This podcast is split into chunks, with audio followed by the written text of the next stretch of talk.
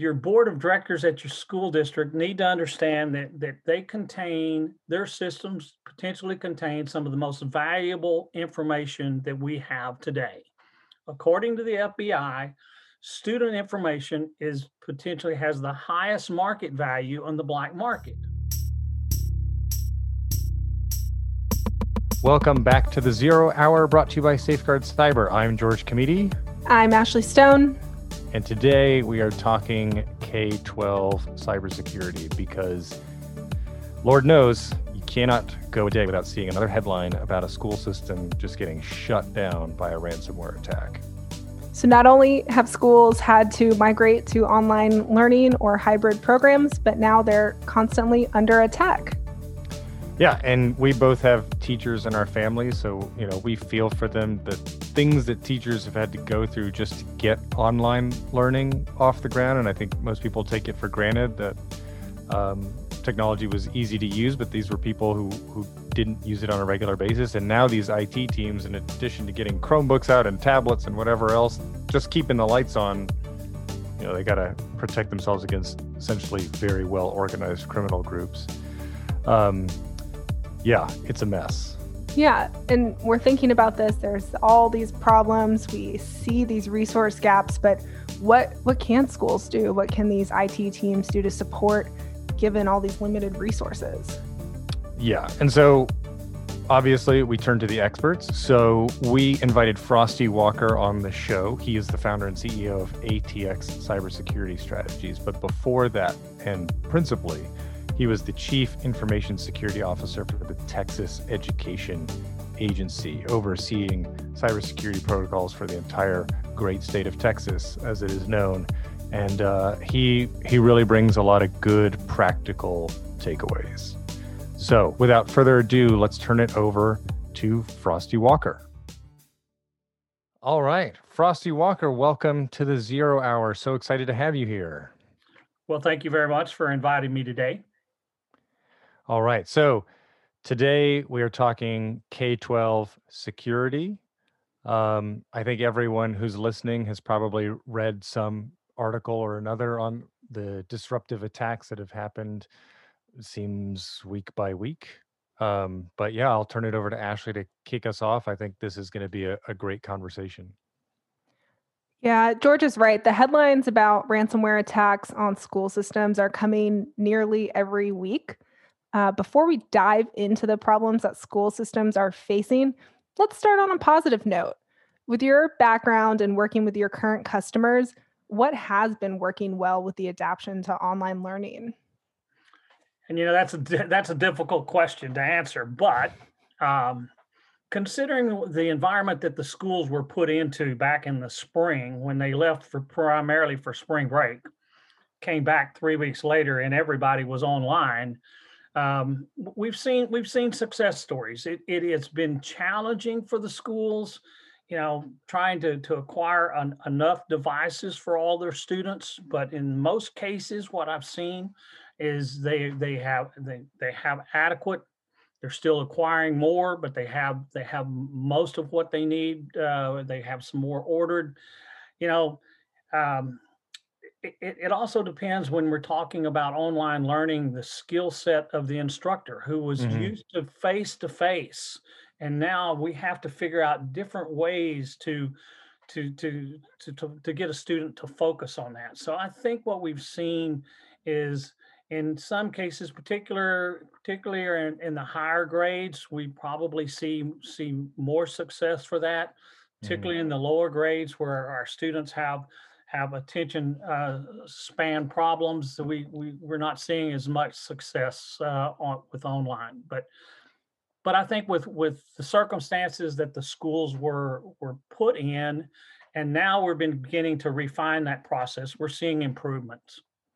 Yeah, I will say I'm friends with a number of teachers in the uh, K through fifth grades, and I will just go on the record as saying they are heroes. You're taking people whose technological skill set involved staplers and photocopying, and then you know it sounded so easy, like we'll just go online, right? But we take it for granted. Those of us who work in either the technology space or an office, like how natural some of this software is for us. And so you're asking older teachers to suddenly master Zoom in the matter of days, much less engage kindergartners, um, you know, on a computer. So yeah, that is that is a, a victory worth celebrating for sure.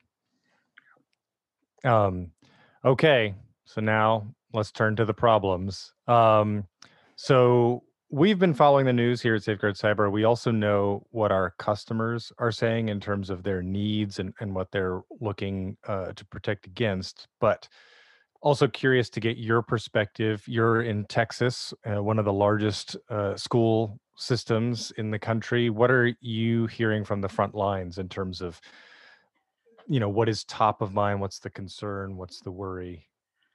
Well, the, the first concern they, we have is primarily, you know, making sure that students have devices for own learning. We have a constant turnover of those devices. We have mm-hmm. students that leave, go to another school, and we, so we we have limited staff. So we have to have to wipe, sanitize those devices, and then redeploy them again. So so with very limited resources, we're taking away from from uh, typical jobs that somebody's already wearing multiple hats and trying to to to keep that organized and keep track of those assets. Um, you know, we have damaged assets that, that that get returned to the schools. So so I think that that what we see right now on the on the, the online learning is that is the one of the biggest challenges that the school districts are are seeing right now. You know, Another challenge that we have is is ransomware, as as Ashley mentioned earlier. We've had over a thousand instances since the beginning of 2020 of ransomware wow. in education um, uh, uh, in the UN in the United States. So that's a huge amount, and we say, well, you know, why why is it, why are we having that that impact? But but the reality is, I, I saw a recent study that said 73% of the time, cyber criminals are successful in encrypting data.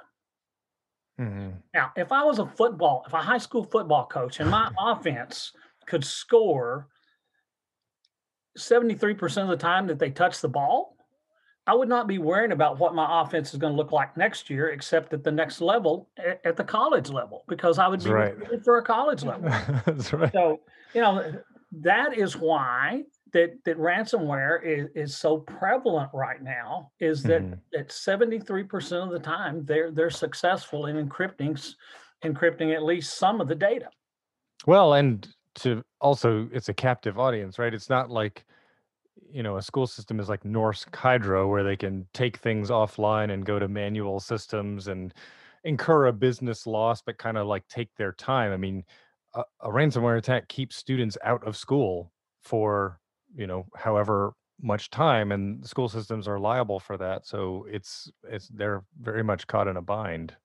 And and they are I, I i see some schools that quickly agree to pay a ransom whether they have insurance or not mm-hmm. um, because the, the amount of time it will take them to recover uh, their their data. So uh, and many times that's just you know nature of the business right now Right. Well, and we were talking before we started recording about Clark County in Nevada, where they had refused to pay the ransom and, you know, they just dumped the students' data anyway. You know, it was like, uh, you know, they released that, that data that they'd exfiltrated ahead of the attack. So then you're caught in a, you know, a PII and compliance issue, right? That's student records, social security numbers just out there on the dark web. But we, we'll get, we'll get to that in a second. So, um, it sounded like what you were saying in terms of the front lines in device management, endpoint management. You know, IT teams are strapped just trying to keep the lights on, just mm. keep things running and maintain. So, you know, when we dig into this problem, which seems so intractable, I think the most obvious core issue that comes up is probably budget, right? School systems don't have SOC teams. Well, most don't. Um, and I, I, read this quote in a recent issue, uh, sorry, recent article in the Wall Street Journal's April Murdoch of Seattle Public Schools said, the opponent is fighting with cluster bombs and we are fighting with muskets and slingshots. So, you know, given that budgets aren't likely changing anytime soon, you know, what do you think school systems can do with what they have right now in terms of security protocols or or giving their IT teams the best shot at defense? Well, I, I think one of the things that that's that schools can do is is utilize a, a framework. There are some states that require uh, schools to use the NIST framework, which is pretty complicated. Mm-hmm. Um, for example, in Texas, we we we took a uh, a framework that's now called the Texas Cybersecurity Framework that only has 46 elements from NIST uh, that that map map back to NIST, and we use that for uh, agencies in higher education and have encouraged our schools to use that. But I would recommend any type of framework. There is, um, for example, the uh, Center uh, for uh, Internet Security ha- has a, a framework or, or, a set of controls that is only 20. And basically, those are just, um, uh, you know, general ideas are a framework to say, for example, you need to have an inventory of your hardware. Mm-hmm. You need to mm-hmm. have an inventory of your software. You need to have an inventory of where your your uh, sensitive information is located. What applications are, are those in? Um, you need to have cybersecurity policies that that ensure your users understand how what appropriate uh, uh, uh, usage is. Um, so so those are the types of once they once they've looked through the frameworks like that, then they can they can identify potential risk. And I'll give you an example. So we say, okay, we use endpoint protection to you know prevent provide antivirus and, and, prevent malware on our on our our endpoints and that mm-hmm. includes desktops laptops and servers. Okay well that's great but you also have tablets and you possibly have mobile devices. Are you also doing endpoint protection on those? If you're not that's a potential risk. So then you that helps you identify where your risks are once you once you have your risk identified then it then you have to prioritize those risks you have to look at them and say okay well i really we need a lot of improvement in this area uh, and that's that's a pretty high risk. So I'll, i'm gonna i'm gonna try to budget for that this year. Cybersecurity is not not like a weekend getaway. It is a journey you know it's it's a constantly moving journey but you try to you try in the budget world you try to have to be ahead thinking ahead of that. Schools are behind in that situation. So you know you, there, there is some budgeting but there are also a lot of things with the existing resources that schools have like mm-hmm. using a framework to identify risk and then prioritize and, and develop a, a mitigation plan. You know in many cases, schools just mm-hmm. don't understand where their risks really are located. Yeah, that's a great starting place is identifying the risks, prioritizing them and starting to address them, knowing that you can't address everything at once, especially as we're talking about budget constraints. What what can be done about budget constraints, especially with your experience at the state level? You know, I think about this can't be an awareness issue. These ransomware attacks were surging last year. They're still trendy this year. Is it a municipal or a state level budget issue? And I think it's it's three levels: local, state, and federal. Mm-hmm. All of those mm-hmm. uh, need need to take a look at it. Yeah, you know your board of directors at your school district need to understand that that they contain their systems potentially contain some of the most valuable information that we have today according to the fbi student information is potentially has the highest market value on the black market and they say well why Whoa. is that yeah. and the reason for that is if you or i had our identity stolen we would recognize that in a couple of months at the most. But a student, let's say a second grader, potentially is not going to ever know that their ID has been stolen and being used um, until they till they turn 16 or 18 and get a job or until they go to college.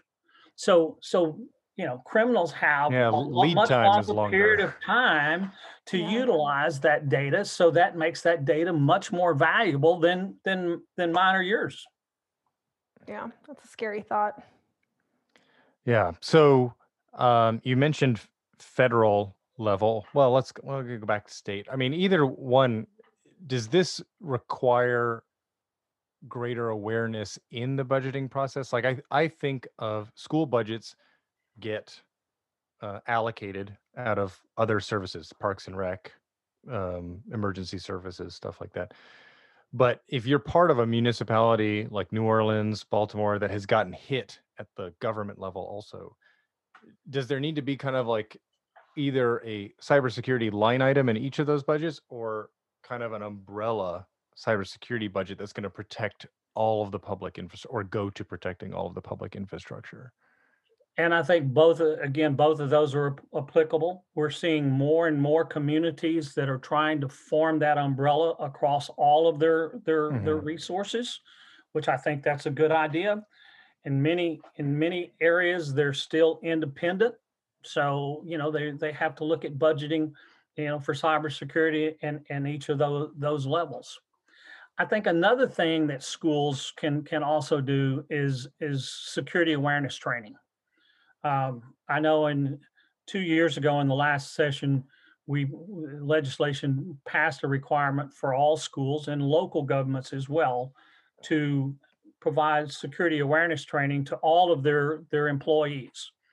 And that training had to be certified by a state agency as to whether it was was uh, you know a, a good course or not. There's about 150 of those now that are that are certified out there you know your users when we talk about ransomware still the the the number one avenue that ransomware is introduced into an environment is email.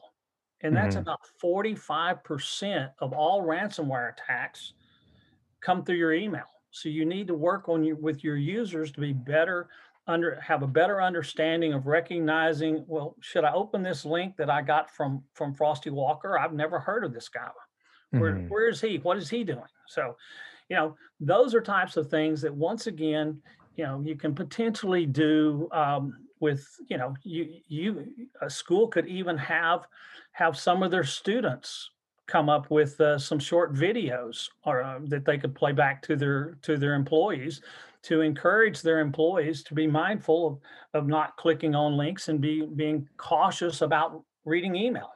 And I haven't used any of my resource time. So That's right. Let's let's uh let's pay high schoolers to red team their own teacher. um so yeah so now returning to the federal level we've seen just last friday uh representatives uh, matsui from california and Langevin from rhode island have introduced a bill to shore up k-12 cybersecurity and they want to track incidents at the federal level and create a 400 million dollar grant program you know of course there's probably a time to value issue there because you know the attacks are happening now and by the time it wend its way through congress it would you know be too late. But uh, i'm interested in the tracking incidents at the federal level. Do you see um, you know that level of coordination being helpful to understand either the malware families or, or you know the lures that are being used? Is that a resource that would be helpful You know, and that's that's a good point. You know, at the federal level, I'm not so sure about that. hmm I do like that at at, at a state level. Um, we we do have legislation here that, in Texas that requires schools to report uh, a breach of, of student data. We also encourage them to report any type of breach of data uh, or any type of attack. And the reason for that is then we may be able, we may hear from two or three different schools within a within a location that are- that are experiencing similar things. So then we can alert more schools Mhm. uh, uh, about that. We also in Texas have 20 regional centers which serve schools within their community. So we use that as a way to disseminate information back quickly to those to those schools. Another thing that we did in Texas is we require all the schools to identify a cybersecurity coordinator. And you say, well, what qualifications does a cybersecurity quali- uh, coordinator need? Well, none, except that that that they they are willing to to work with um, with the Texas Education Agency and potentially other schools. So if so if a coordinator if they see something unusual, they can they can notify TEA and then TEA can quickly broadcast a, a, message out to all the cybersecurity coordinators in the state to let them know that there's a potential threat out there that that will help. And so schools can also then look up and say, hey, you know, what are you doing for for this type of, of, of uh, issue? What what type of tool are you using for this? You know, when you work collectively together, it makes it much easier because there's probably not a not too many problem issues out there that we're going to see today that somebody hasn't already addressed. Mm-hmm. Just don't know about it. So it makes it much easier when you're able to to to contact and, and share information like that. So I think it's important, at least at the state level, and potentially the states could then roll that up to a federal level. So you could see that across across the the um, uh, uh, the country. Yeah, I think that's a good point. That they don't necessarily need to be a cyber expert in a school context, but you need to have someone put their hand up and be like, "I will I will own this process of sharing this information at the most basic level, right? That's correct. I mean, you know, we could send that out to the superintendents, but but they've got other things on their plate. So right. Just identify a cybersecurity coordinator. We'll work with that. Mm-hmm. Yeah, that's great. And to quickly share that information between all the schools, because otherwise you're just sitting in silos again. That's that's correct. And and you shouldn't be an island or a silo. We're all in this together. I love I love that and thinking about um, the teams and we're all in this together. Um, setting aside budgets, is there a deeper issue with roles and responsibilities as it comes to school security? Uh, you know, you think about technologies really fallen to IT teams, which is tricky and uh, hard for an IT team to manage if they're small or only one or two people. So I'm curious what's been your experience with school systems establishing these clear roles and responsibilities for security issues, like adding in that cybersecurity coordinator. You know that, uh, and that is again, you know, a, a real issue. You know, resources, human resources within the schools. Very few schools have a dedicated cybersecurity person.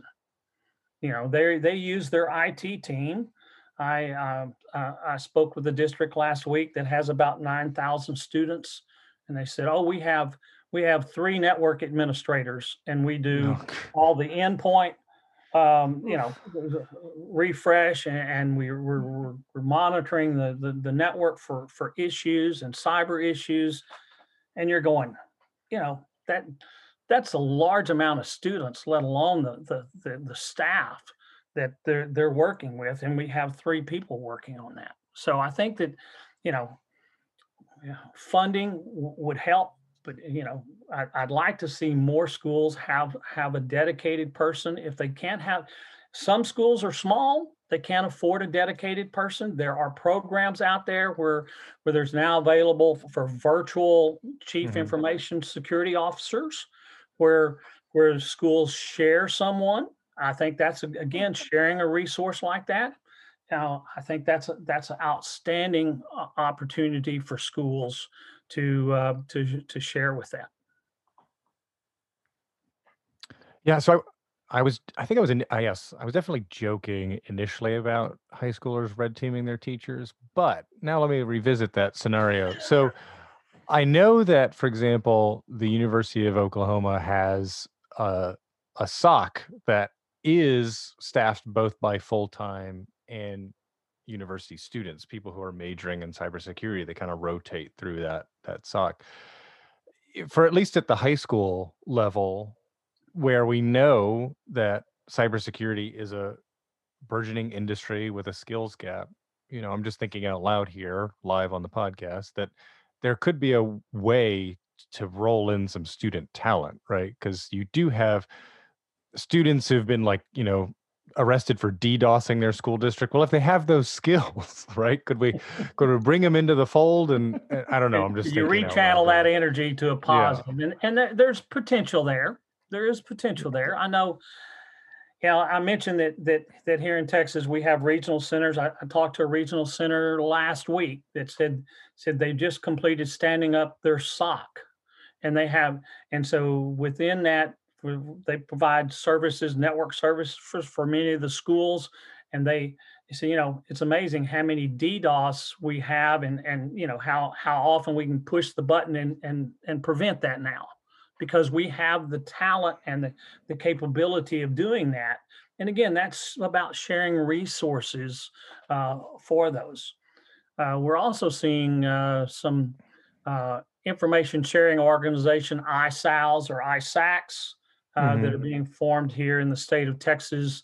Again, primarily for that capability that, that include higher education, state agencies, and and K through 12. Cool. Um, okay, so let me get back on track to roles and responsibilities. And I got two questions. We'll start with IT. So, um, you know, earlier this year, uh, you joined us on a panel with Jason Rooks from uh, a school system in Missouri. And he had said that he is being asked to monitor for bullying and self-harm and and also being asked to you know retain evidence trails of those communications for uh, families for investigation stuff like that which just sounds like a cruel joke because you're piling on yet one more responsibility onto an IT team. Like we said you have three people trying to manage endpoints for 9000 students and now you're asking them to monitor communications uh, like it's inhuman. It's like no one can reasonably do that. Um, so we were talking about budgets and then you turned to talk about human resources. Is this a time where school systems should now reconsider what those resources look like? Do you need to bring guidance counselors into the technology fold? Do you need to bring um, social workers into because that that reasonably cannot be it's responsibility and right? you know that and that's a good point you know and and there are tools now that allow you to to monitor uh, social media collaboration tools. And i think we're going to see more and more of that uh, within the schools in the next few years and they need to be looking at that. Um, i know that um, safeguard cyber and cloudstrike did a did a case study at a, a school district that had 1200 students for the first 10 days of virtual learning and they um, uh, they captured, analyzed, and archived about 125,000 messages. Which yeah, that was ridiculous. We were we we were surprised by that volume, mostly because students uh, were logging on at like two in the morning. So you know, but then when I look at that study and I say you you you, you encountered uh, almost almost 2,000 instances of inappropriate conduct and another yeah. 180 mentions of violent activity and 74 references to drug use. Oh, and by the way, we also indicated seven malware uh, in, in attachments and links. So oftentimes we think about the, the cyber threats as being malware, uh, but we also see the way that students are using these tools. It's it's it's also surprising, you know, inappropriate conduct, you know, yeah. Well, and it and it's tricky, right? You, because it's you know the school is the general principle is in loco parentis, right? You have to provide a safe space. If that space is moved from a physical location into a virtual space, I don't know that the law sees those two things very differently, right? So I think that's yeah. So incredible. I, I do think we'll we'll see more schools move in towards this. I'm seeing some schools in Texas that have have moved already into this in, environment. I think you're going to see more schools as they can clearly point out how they've been able to help students that that you know are having problems in um, uh, in monitoring that. When I so okay, so that was the the poor IT staff. So we've been talking sort of at the the the bottom of the ladder, and they're sort of in the trenches. But you had mentioned schools as needing to think ahead, right? To sort of anticipate needs. What are the risks? What do I have protected versus what don't I have protected? My question is in terms of roles and responsibilities in that foresight, do you think that there needs to be more awareness about these risks at the superintendent level? I know superintendents have traditionally been focused on kind of the just the operational aspects of a school system, but when you read these articles about ransomware, the person who gets quoted or the person who's on the hook for answering is the superintendent. But I feel like security and IT is always just like, you know, that's their corner of the of the responsibility pool. So do you see like school board superintendents? I feel like there's not enough awareness at that level. Yeah, I do not think that that there is enough awareness at the superintendent and and school board level. Um, it reminds me uh, a, few years back, I, I made a presentation and, and we were talking about moving things to the cloud.